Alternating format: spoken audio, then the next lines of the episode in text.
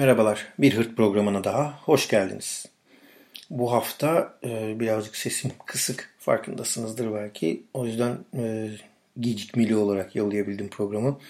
O yüzden de dinleyicilerden özür dilerim ama son değil. Tabii ki bu ses meselesine de bu dijital alem bir çözüm bulacak nihayetinde. Herhalde bizim yerimizi, bizim ses örneklerimizi alıp bir videolar kaydedecekler diye düşünüyorum.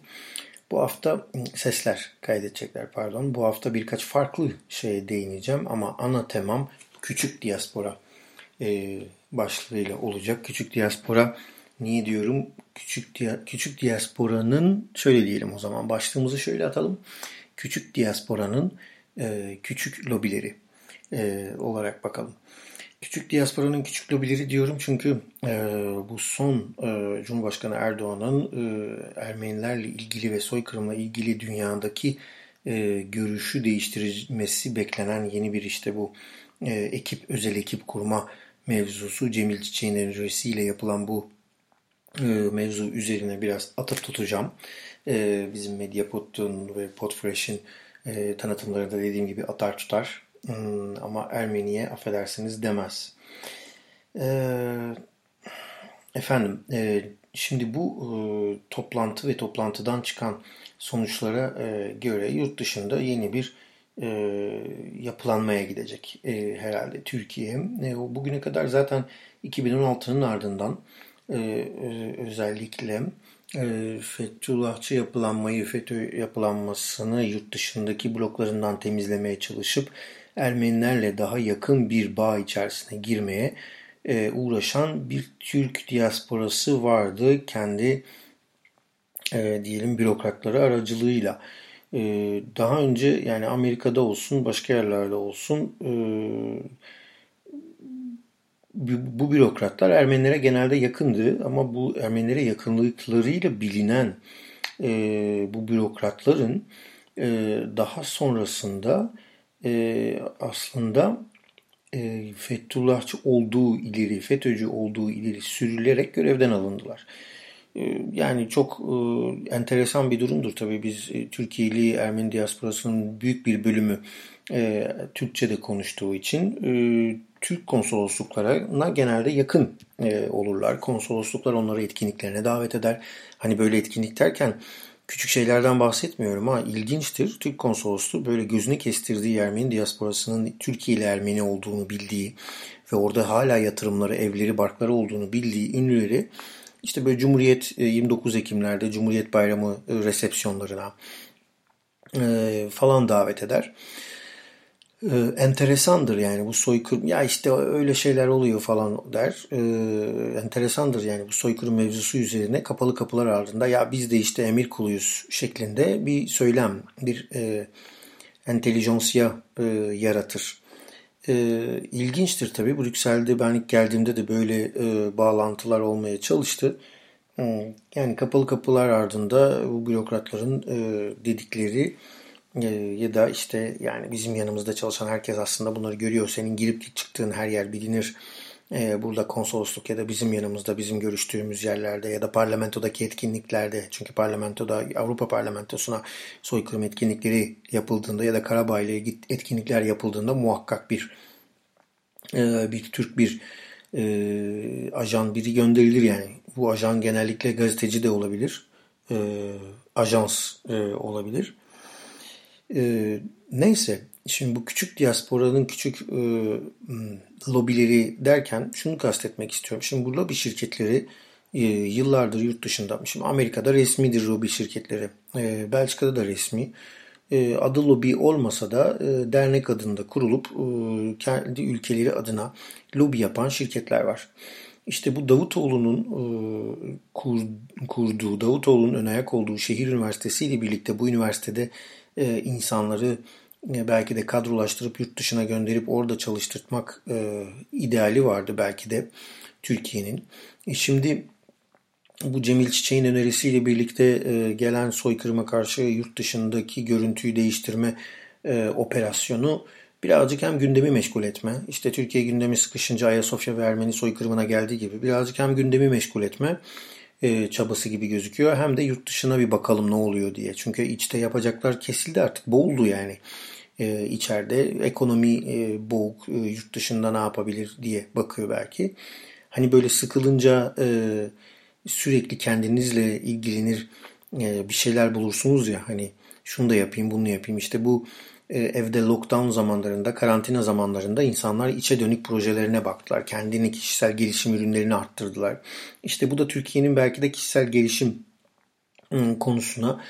konusunda kendine dönüp yaptığı bir bakım diye görüyorum.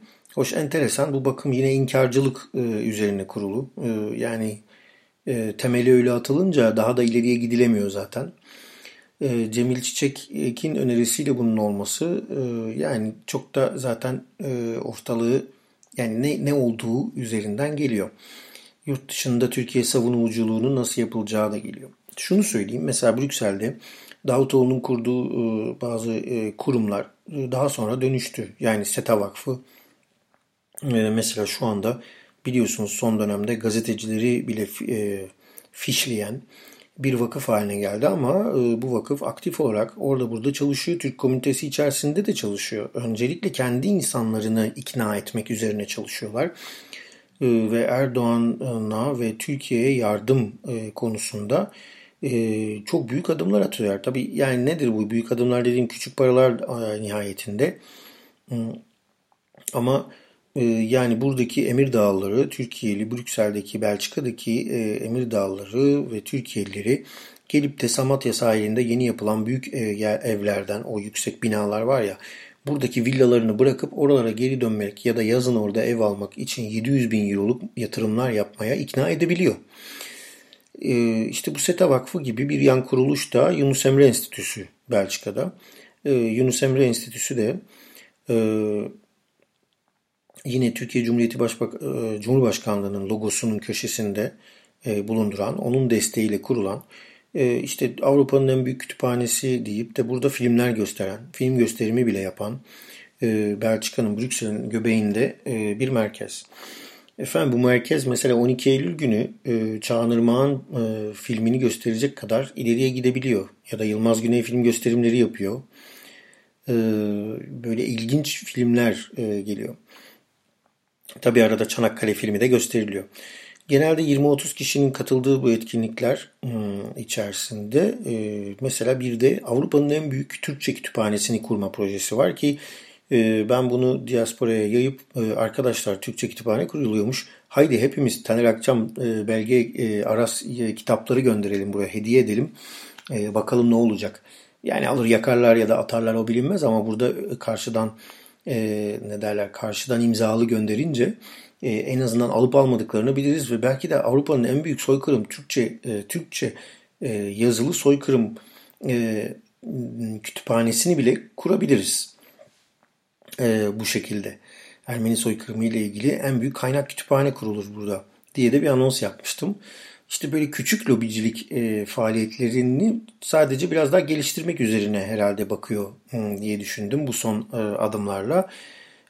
Türkiye'nin yaptığını, yani Ermeni soykırımına sözde demek için dünyanın artık şu anda ayrımcılığı ve soykırımları konuştuğu bir yerde, Black Lives Matter'ın gündem olduğu bir dünyada, Belçika'da mesela işte bu kadar yıl sonra yine Hırt'ta konuştuğumuz Kral Leopold'u ile ilgili ve kolonizasyon dönemi ile ilgili özür bile dilerken, yani bu dün değil evvelsi gün Belçika Kralı Filip bu konuda özür diledi ve Sofi Virmes Başbakan da bu konuda bir özür dileyerek bir anıt açılışı yaptı, bir plak açılışı yaptı.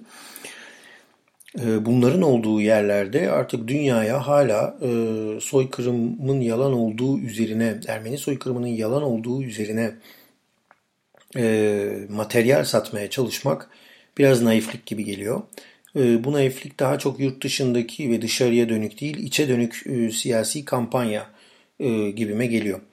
Yani Cemil Çiçek'in önerisiyle kurulacak olan ya da yani bunun ön ayak olduğu bir kampanyanın sonrasında ne olur? İşte Doğu Perinçek gibi tipler, yurt dışında işte Talat Paşa Komitesi gibi ekipler kendini bir şey zannederler. Zamanında nasıl büyüttüler? İşte ödül aldığı şey, davayı kazandığı, kaybettirdiler Ermenilere şeklinde kampanyalar yapıldıysa, işte Doğu Perinçek ve bu gruplar, Talat Paşa Komitesi gibi gruplar, unutmayalım o zaman Doğu Perinçek'in davasına Türkiye'li bakanlar da katılmıştı. Bu saatiyle mevzu olan bakanlar da katılmıştı. Yine o bakanlar gündeme gelebilir. Onları da işte soykırım komitesinde değerlendirebilirler, kadro dışı bıraktıkları tipleri.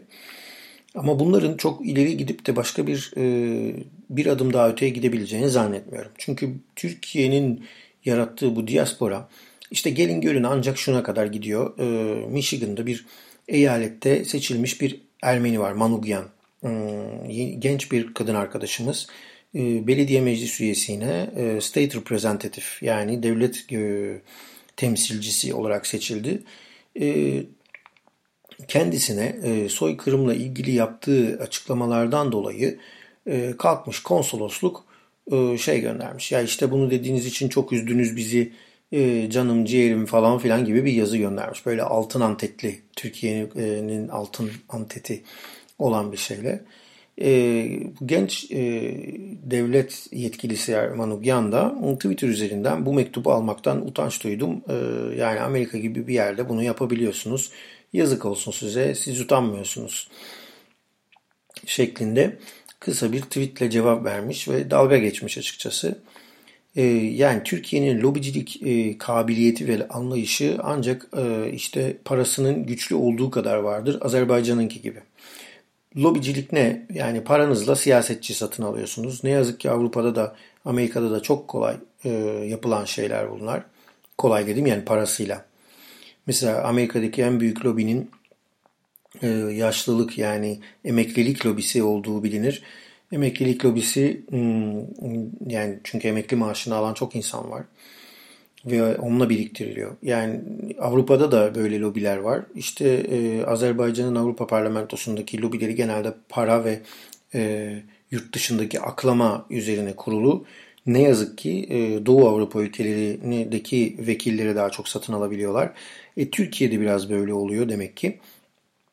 İşte Bulgaristan, kendisine yakın olan ülkeler, Hırvatistan, Polonya, kendini Romanya gibi ülkelerin vekillerini satın almak üzerine kurulabilir. Tabii Türkiye artık işte parasının suyu çektiği için, Taner Akçam'ın bir açıklaması var. Biyanet sormuş Garo Paylan'la Taner Akçam'a. Nedir bu diye. Taner Akçam'ın cevabı çok doğru. Oradaki düşüncelerinden biri. Yani bugüne kadar yurt dışında soykırım değildir demek için harcanan para çok daha önemli yatırımlara harcanabilirdi Türkiye'de. Ama işte gel görün ki çarçurun hesabı yok. Bunu önemli görüyor kendine. Halbuki bununla uğraşmak yerine bırakın, yani biz o kadar, yani yurt dışındaki Türkiye'lilerin ya da Ermenilerin sizinle böyle uğraşmak gibi bir derdi yok. Siz onlarla uğraşmadığınız sürece zaten soykırım soykırımdır diye kabul ediliyor. Ve kendi ülkelerinde yaşadıkları şu andaki ülkelerde bunu talep etmekte onların en büyük hakkı. Öte yandan Garo Paylan'ın dediği konuya da girmek gerekiyor. Madem soykırım değildir kampanyası yürütmek için ekip kuracaktınız. O zaman niye taziye edildi Erdoğan zamanında? Bunu da anlamak gerekiyor. İşte politikadır bu. Taziye ediliriz. Ertesi gün yalan da söyleriz şeklinde gidiyorsanız, o zaman zaten kimse size inanmaz. Niye taziye edildiniz neler? Ama siz yurt dışında böyle Yunus Emre gibi, Amerika'daki gibi küçük böyle orada burada konuşan Ermeni vekillerine mektup göndererek kendinizin var olduğunu düşünmeye devam edebilirsiniz. Ama lobicilik mantığı bu değil ne yazık ki. Türkiye'nin parası suyu çektikçe bu faaliyet alanlarında da akademik zihinlere ihtiyaç duyacaktır. Ne yazık ki şimdilik de o yok. Gördüğümüz kadarıyla. Efendim, Hırt'tan bu hafta bu kadar. 15 dakikamızı doldurduk. Haftaya görüşmek dileğiyle. Sevgiler. Bizi takip etmeyi unutmayın. Hem Spotify'da, Google Podcast'te, Apple Podcast'te.